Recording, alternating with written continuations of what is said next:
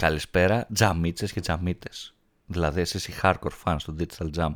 Αυτό δεν είναι ένα Digital Jam, αλλά θα είναι σαν Digital Jam. Οπότε, όπως καταλαβαίνετε, το Digital Jam πλέον δεν είναι απλά μια εκπομπή. Είναι ένας publisher έτοιμος να κατακτήσει το χώρο digital marketing. Μια εκπομπή από εκεί που δεν το περιμένατε κανείς. Η εκπομπή θα λέγεται Versus. Βλέπετε, ανοίγω και κλείνω τα ηχητικά εφέ.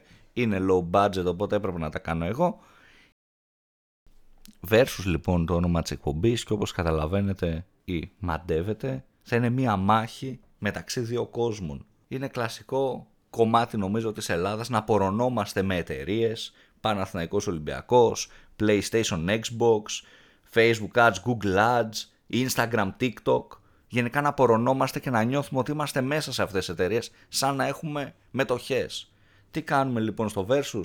Πήραμε όλη αυτή τη λογική και τη φέραμε σε ένα podcast δεκαπέντε, δέκα, οκτώ, είκοσι λεπτών. Θα δούμε. Αυτό είναι το concept. Θα είμαστε δύο άνθρωποι, δύο topics, ιδέες, απόψεις. Ο κάθε ένας θα παίρνει τη μία πλευρά και με πιο φαν τρόπο θα υποστηρίζουμε την εκάστοτε πλευρά. Τι έμεινε όμως να πούμε? Να παρουσιάσουμε τους παρουσιαστές σας. Και θα ξεκινήσω με εμένα, γιατί δεν υπάρχει εδώ αλτρουισμός και τέτοια.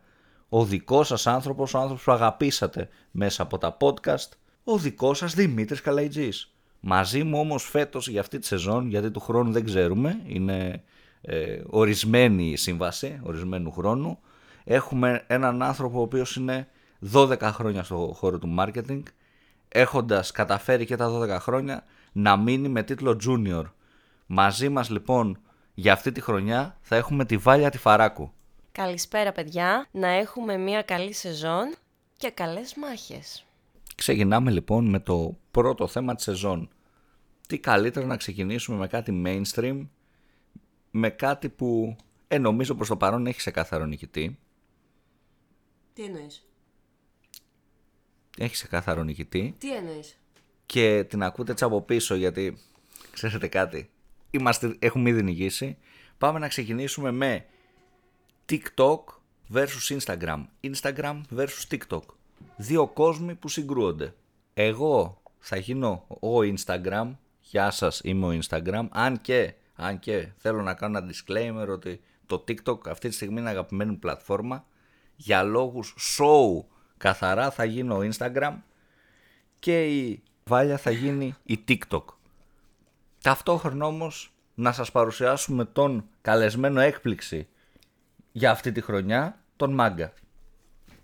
Μάγκα, μην τους με πάρεις, ρε. Ξεκινάμε λοιπόν την επιχειρηματολογία με τη Βάλια Φαράκου και το TikTok. Λοιπόν, θα ξεκινήσουμε με το βασικά. Είμαστε στην εποχή του βίντεο. Άρα πιο καλύτερο μέσο από το TikTok. Διαμορφωμένο πλήρως και μόνο βίντεο. Εγώ από την άλλη θα πω ότι ακούω ότι είμαστε στην εποχή του βίντεο στο μάρκετινγκ τα τελευταία δέκα χρόνια από όταν ξεκίνησε η Βάλια να είναι junior.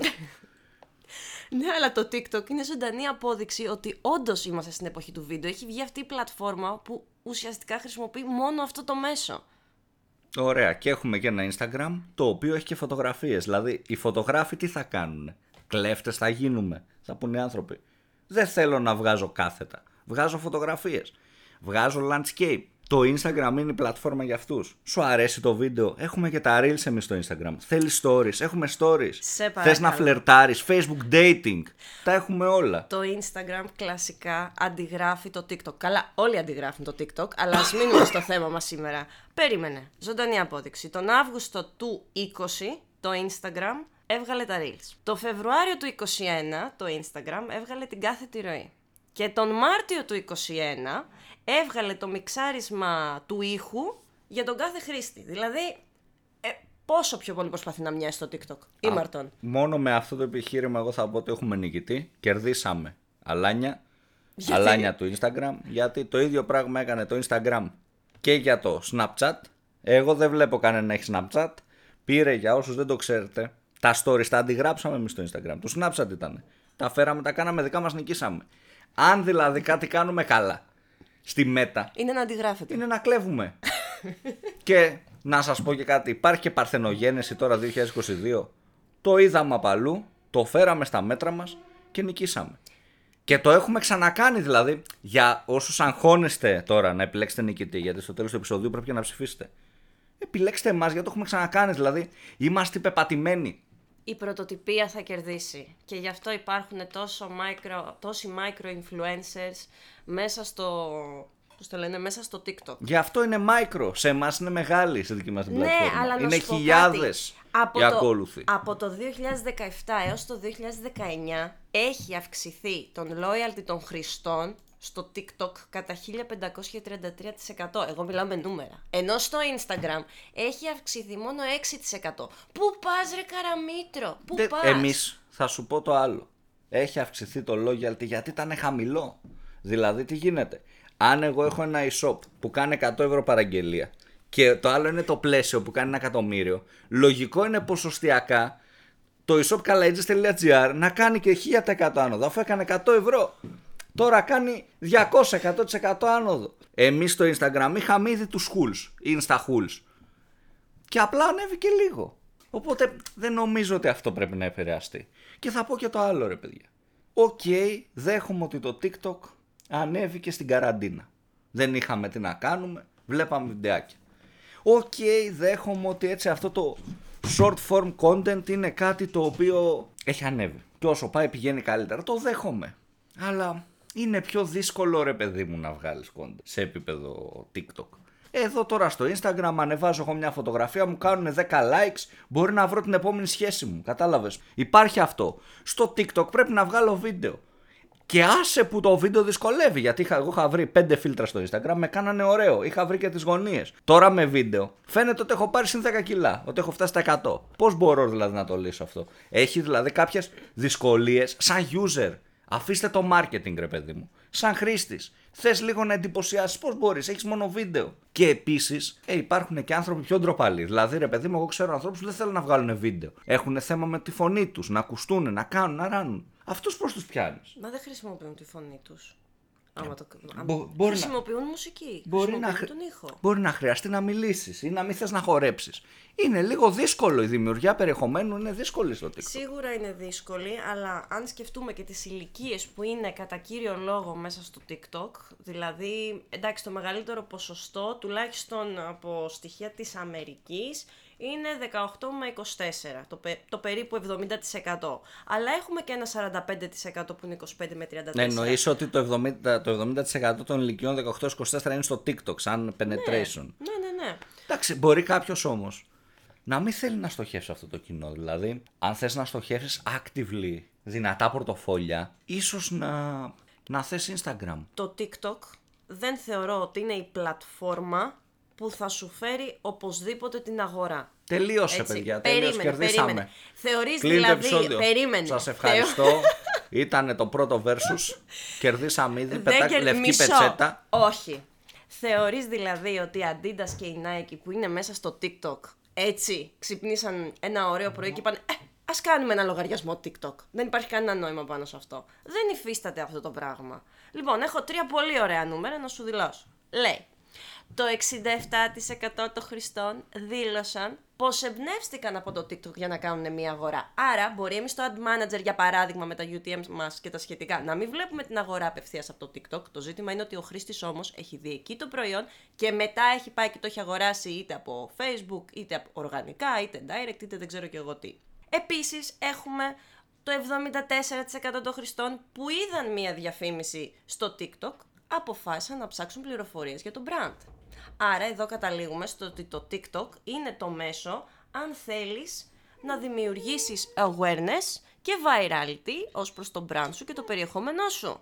Και τέλος, το εξήντα έξι τοις εκατό των χρηστών είπε πως τους βοήθησε να αποφασίσουν τι θα αγοράσουν. Άρα ο χρήστης μπαίνει μέσα και κάνει και research ουσιαστικά πριν αγοράσει. Μπορώ να πω ότι το TikTok είναι ένας πολύ δυνατός ανταγωνιστής και θα έχουμε να περιμένουμε πολλά ακόμα περισσότερα. Αρχικά αυτή την έρευνα πρέπει να την κάνουν εκεί στα γραφεία του TikTok. Έτσι. Μπήκε ένας άνθρωπος μέσα. Πόσοι δουλεύανε εκεί στα TikTok, χίλια άτομα, αυτό ήταν το δείγμα. Δικαιολογίες. Δεν την πιστεύουμε εμείς στο Instagram. Εμείς δεν, καταρχάς εμείς δεν πιστεύουμε στα νούμερα στο Instagram. Εμείς είμαστε παλιοί και έχουμε να δείξουμε track records. Έτσι. Είναι ρε παιδί μου σαν αυτόν που έρχεται στο interview του ζητάς case study και σου λέει: εγώ κάνω τριάντα χρόνια marketing. Δεν χρειάζεται να σου δείξω case study. Δεν έχω κιόλας γιατί δεν με νοιάζει. Κάνω τριάντα χρόνια marketing. Αυτοί είμαστε και μπράβο σας που μας ανέχεστε. Ωραία, λοιπόν, και ας συμφωνήσουμε ότι ε, το TikTok έχει πιο fan περιεχόμενο. Ας το συμφωνήσουμε αυτό, που εγώ διαφωνώ, ρε παιδιά, γιατί εγώ γελάω πολύ με τις selfies που ανεβαίνουν στο Instagram. Δηλαδή, μπορεί να θεωρήσουμε ότι πιο fan περιεχόμενο. Κάτι τώρα, ας πάμε λίγο, ας μείνουμε στους χρήστες, πριν πάμε για τις ηλικίες. Θεωρώ ότι ηλικιακά εδώ, ηλικιακά, δηλαδή ανοίγεις τώρα το TikTok και οκ, okay, βλέπεις μόνο δέκα χρονών παιδάκια να χορεύουνε. Εγώ δηλαδή βλέπω πολύ, πολύ μικρούς και λέω: οκ, okay, με ενδιαφέρει, ρε παιδί μου, σαν brand και το μέλλον. Δηλαδή η Mercedes, ας πούμε, έχει μπει, δεν ξέρω, και σε... η Ferrari, ας πούμε, και στα παιδικά όλοι λέγαμε Ferrari όταν ήμασταν παιδάκια και μεγαλώσαμε με το όνειρο να πάρουμε Ferrari. Δηλαδή δουλεύει να στοχεύσεις και την επόμενη γενιά. Αλλά στο τέλος της ημέρας θέλω να στοχεύσω και το active αγοραστικό κοινό. Αυτό το κοινό νομίζω ότι είναι σε εμάς, παιδιά. Είναι, είναι εδώ στο Instagram, βλέπει τη selfie και ανεβάζει selfie. Γιατί η selfie είναι το μέλλον. Σας το λέω εγώ, ο Instagram. Δημήτρη, Δημήτρη, όχι. Αυτό το πράγμα δεν ισχύει. Βλέπεις πάρα πολλά παιδάκια μέσα στο TikTok, γιατί τα παιδάκια έχουν χρόνο να δημιουργήσουν περιεχόμενο. Το active κοινό για να αγοράσει οι είκοσι πέντε τριάντα τέσσερα plus είναι εκεί. Υπάρχουν. Απλά δεν έχουν τον ίδιο χρόνο να δημιουργήσουν περιεχόμενο. Μα τι συζητάμε τώρα. Προχωράμε. Εγώ δεν θα διαφωνήσω γιατί τους βλέπω duck faces και selfie του σαράντα plus. Οπότε είναι σε εμάς, έτσι είναι εδώ. Τώρα, προχωρώντας, θα πω να πάμε σιγά σιγά, νομίζω θέλω να πάμε προς, το, προς τα brands. Είσαι ένα brand. Είναι το ίδιο εύκολο, ρε παιδί μου, τα ίδια resource θα σου πάρει το να είσαι στους TikTok που χρειάζεται να βγάλεις βίντεος, να μιλάς, να γίνεις αστείος. Καταρχάς χρειάζεται να χρησιμοποιείς το μυαλό σου σαν brand. Χρειάζεται να έχεις personality. Εμείς, παιδιά, δεν έχουμε personality. Εγώ ένα e-shop είμαι και είμαι ο Μπάμπης. Δεν έχω personality. Τι γίνεται, μπαίνεις σε εμάς στο Instagram, ανεβάζεις δύο εικόνες, ανεβάζεις ένα GIFs από το Canva και είσαι ok. Γιατί να χρειαστεί να κάνεις κάτι άλλο? Θα μπεις τώρα στους άλλους και θα χρειάζεται να φτιάξεις βίντεο, να βάλεις subtitles στο βίντεο, subtitles, να φτιάξεις ήχο, να δεις τους viral ήχους, να τους χρησιμοποιήσεις. Να, να, και αν γίνεις viral και αν δεν γίνεις, έλα εδώ σε εμάς, βγάλε μια product photography. Είναι πιο εύκολο, ρε παιδιά. Δηλαδή τα resources που χρειάζεται ένα brand για να μπει στο TikTok δεν συγκρίνονται καθόλου με τα resources που χρειάζεται ένα brand για να είναι στο Instagram και να έχει μια πολύ ωραία παρουσία. Εδώ τι λέτε στο TikTok, τι μας λέτε? Να γίνουμε creative? Μα δεν είμαστε, δεν είμαστε όλοι creative. Θα μας αναγκάσουνε. Ελάτε εδώ σε εμάς, βγάλετε selfie με duck face. Εδώ είμαστε για εσάς που δεν το παίζετε creative. Αφήστε μόνο τους influencers μέσα εκεί. Ελάτε σε εμάς. Αυτό λέμε εμείς σαν TikTok. Σαν Instagram, συγγνώμη, μπερδεύτηκα. Μπερδεύτηκες, κάποιος λόγος θα υπάρχει. Κοίτα, εγώ θα πω, δεν χρειάζεται να είσαστε creative, παιδιά. Γι' αυτό υπάρχουν οι micro-influencers, παύλα nano, nano τους λένε, nano-influencers. Yeah. Δημιουργείς στρατηγική. Άμα δεν μπορείς να δημιουργήσεις το δικό σου περιεχόμενο, συνεργάζεσαι με κάποιον influencer και φτιάχνετε μαζί κάτι το οποίο ταιριάζει στο δικό σου brand. Δεν χρειάζεται, σώνεται και καλά, να πας να δημιουργήσεις ένα πρωτότυπο βίντεο, να χορέψεις μπροστά στην κάμερα ή δεν ξέρω κι εγώ τι. Είναι το μοναδικό κανάλι που έχει τόσο πολύ οργανικό περιεχόμενο και μπορείς να δεις άμεσα grow στο προφίλ του brand σου.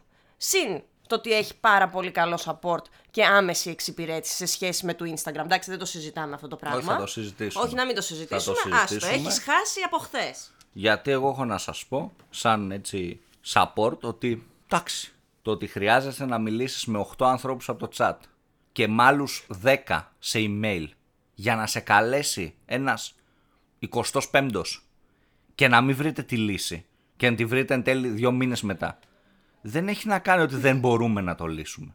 Έχει να κάνει ότι θέλουμε να κοινωνικοποιηθείτε. Δηλαδή, οκ, okay, καταλαβαίνω, δηλαδή...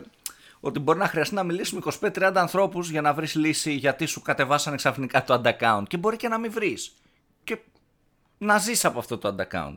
Αλλά σκέψου το θετικό. Πόσους ανθρώπους από άλλες κουλτούρες, από άλλες χώρες γνώρισες, με πόσους ανθρώπους αλληλεπίδρασες. Οπότε at the end of the day, ναι, δύο μήνες δεν τρέχεις διαφημιστικός λογαριασμός, ναι, έχεις χάσει είκοσι χιλιάδες το μήνα που έβγαζες και έχει κλείσει και η επιχείρηση, ίσως ενδεχομένως. Αλλά έχεις τριάντα νέα contacts να απευθυνθείς για να βρεις δουλειά. Οπότε εμείς τι λέμε? Και έχει έρθει άνθρωπος και μας λέει Instagram thank you, με έκανε και mention με το παπάκι. Αυτό στο TikTok το έχετε γιατί είναι πολύ advanced.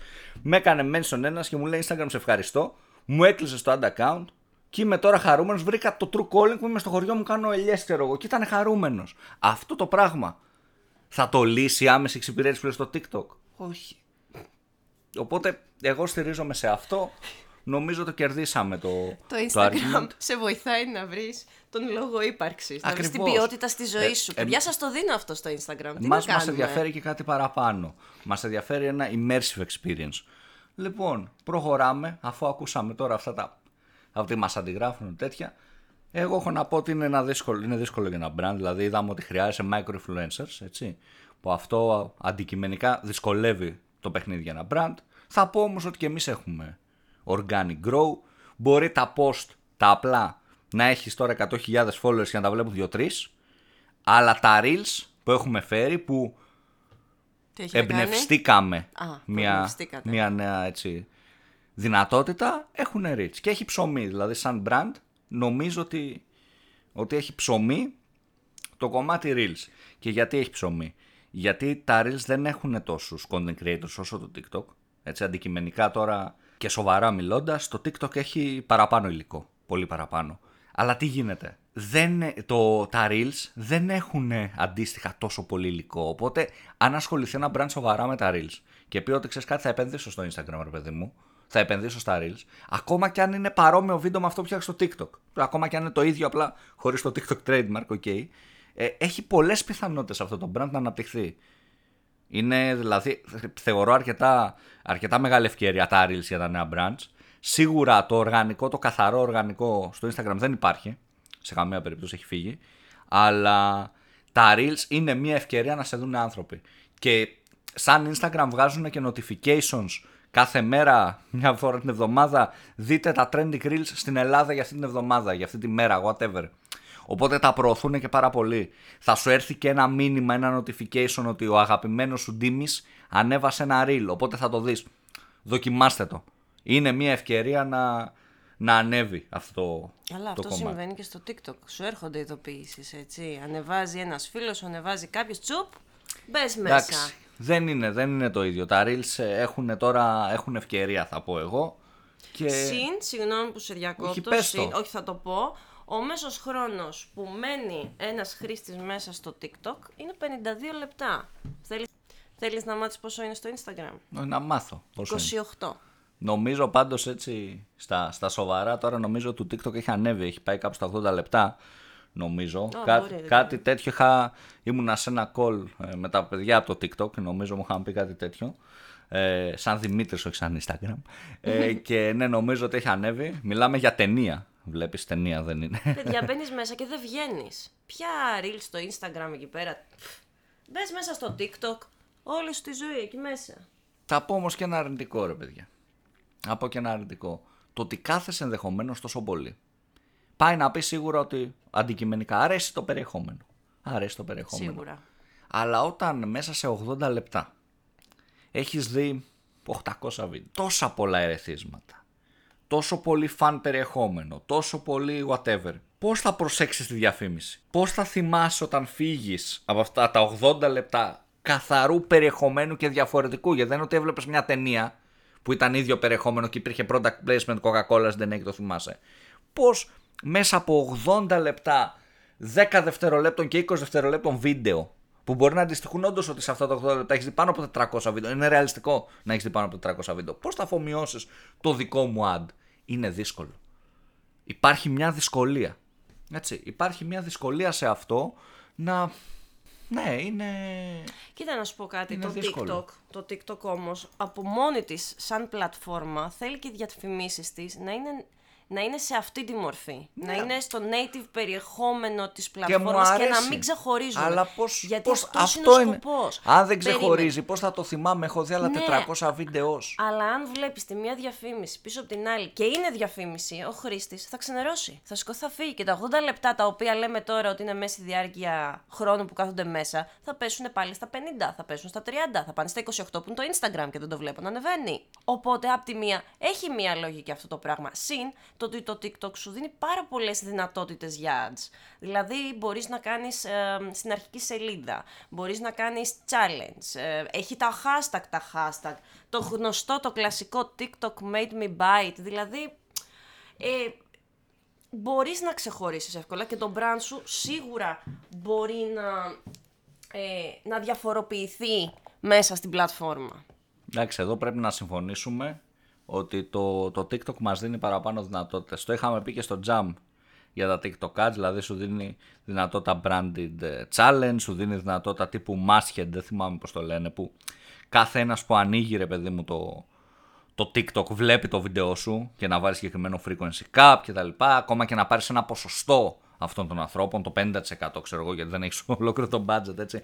Οπότε ναι, σε creative ads νομίζω και σε creative δυνατότητες νομίζω το TikTok κερδίζει. Και αυτό έχει να κάνει με το πολύ καλό support μας, ότι μας, δεν μας νοιάζει κιόλας. Δηλαδή, κατάλαβες, φαντάσου να υπήρχε, εγώ θα πω, γιατί τώρα ζητάτε, φανταστείτε να υπήρχε σε εμάς η δυνατότητα market και να έπρεπε να μιλήσεις με ογδόντα διαφορετικούς.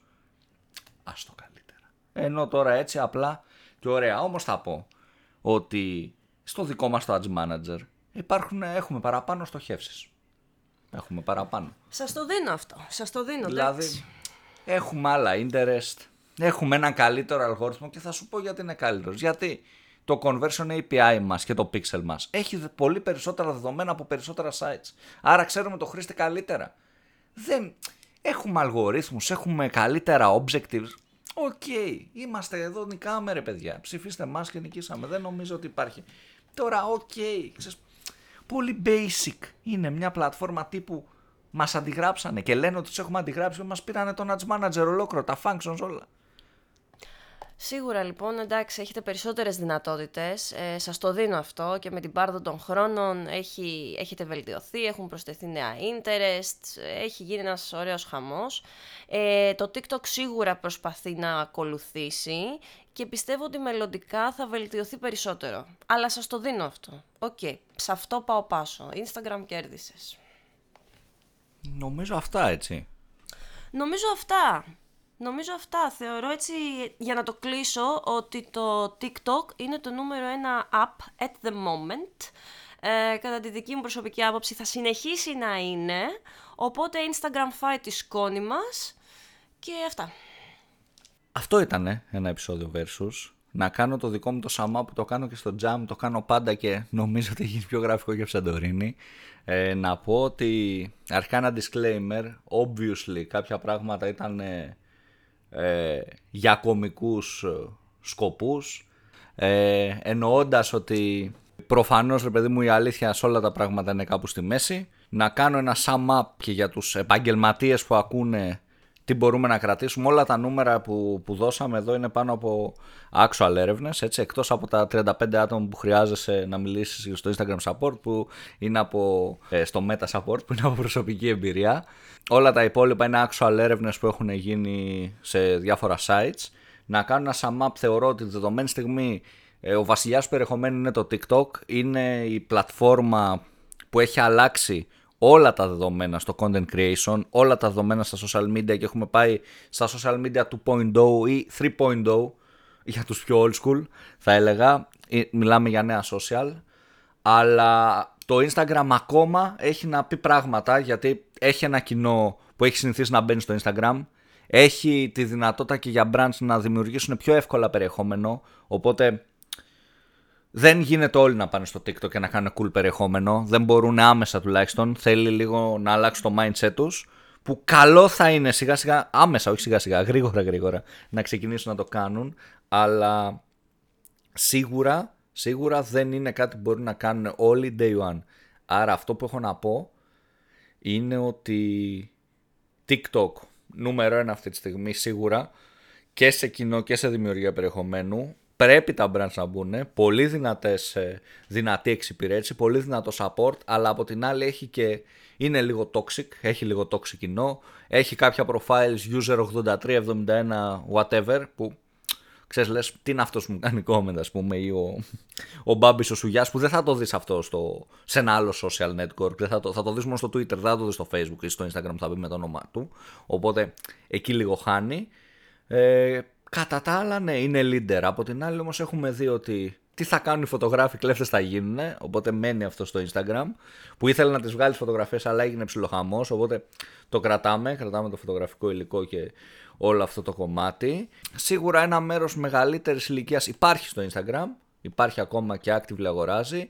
Ε, αγοραστικά σε last click δυνατότητες και αγορές είναι ακόμα πάρα πολύ δυνατό το συγκεκριμένο μέσο, δεν νομίζω ότι... Εξαρτάται τώρα το προϊόν, αλλά σε γενικές γραμμές νομίζω τα σι πι έι είναι χαμηλότερα και έχουμε δει όντως το Instagram να κλέβει ρε παιδί μου Snapchat και να νικάει. Γιατί να μην το κάνει και τώρα? Ε, για λόγους creativity μακάρι να μην το κάνει και να υπάρχει competition που βελτιώνει το ένα social το άλλο, αλλά we'll see. Αυτά από μένα, δεν ξέρω Βάλια θες Δημήτρη, να προσθέσεις? Δημήτρη, εγώ το μόνο που θέλω να πω είναι στο ότι έπρεπε να μπει η τελεία στο ότι το TikTok είναι leader. Εκεί, εκεί έπρεπε να σταματήσεις, τα λέει όλα. Όμως δεν μπήκε η τελεία. Και κλείνοντας το τελευταίο, το πρώτο βασικά βέρσιο, ποιο τελευταίο, έκλεισε σεζόν ήδη. Ούτε πρόλαβε. Ε, κλείνοντας λοιπόν το, το πρώτο versus, να σας πω ότι από κάτω ψηφίζετε. Ψηφίζετε από κάτω στα... Πού ψηφίζετε, ε? Κάπου μπορούμε να σε επιλέξουμε. Πού ψηφίζετε τώρα? Λοιπόν, οκ, okay, κάπου μπορούμε να σε επιλέξουμε εύκολα. Πηγαίνετε LinkedIn. LinkedIn, γράφετε Δημήτρης Καλαϊτζής. Στα Γκρίκλς, δεν έχει ελληνικά, δεν κάνουμε international καριέρα. Και βλέπετε το post, το post, θα βρείτε εκεί το post που έχω κάνει για το Versus. Θα το βρείτε, ξέρεις, πηγαίνεις all post, θα το βρεις, θα, δεν κάνω και πολλά post εγώ. Οπότε θα το βρείτε. Και σχολιάζετε από κάτω τον νικητή. TikTok, Instagram, εμένα ή τη Βάλια. Ε, εμένα ή τη Βάλια. Παιδιά, τη Βάλια. Εννοείται εμένα. Εμένα. Εμένα. εμένα. Εμένα. Μην τον ακούτε. Μην τον Σχολιάζετε ακούτε. Λοιπόν τον νικητή. Και τι κερδίζει όμως? Γιατί να το κάνετε? Σε κάθε επεισόδιο versus. Σε κάθε επεισόδιο. Σε κάθε επεισόδιο θα βγαίνει ένας νικητής. Βγαίνει ένας νικητής. Σε κάθε... Ένα comment. Ένα comment. Θα βγαίνει ένας νικητής. Όπου αυτός ο νικητής, αυτός ο νικητής θα κερδίζει, θα κερδίζει ένα μήνα, δύο μήνες, τρεις μήνες, lifetime πρόσβαση από κάποια digital marketing tools που έχουμε συνεργασία. Τώρα έχει giveaway. Λοιπόν, κερδίζετε ένα tool, οπότε μπαίνετε, σχολιάζετε, ένα comment θα επιλέγετε τυχαία και θα κερδίζει ένα tool. Τώρα τα tool ποια θα είναι αυτά? Θα ανακοινωθούν από το πέμπτο επεισόδιο και μετά. Έτσι για να υπάρχει αγωνία. Κερδίζει κάποιος, από το πέμπτο επεισόδιο και μετά θα τα ανακοινώνουμε. Και αυτά νομίζω. Αυτά. Οπότε να κλείσουμε. Ήμουν ο Δημήτρης Καλαϊτζής, ήταν η Βάλια Φαράντου. Γεια σας παιδιά. Και θα τα πούμε στο επόμενο Versus την επόμενη Τετάρτη. Γεια σας.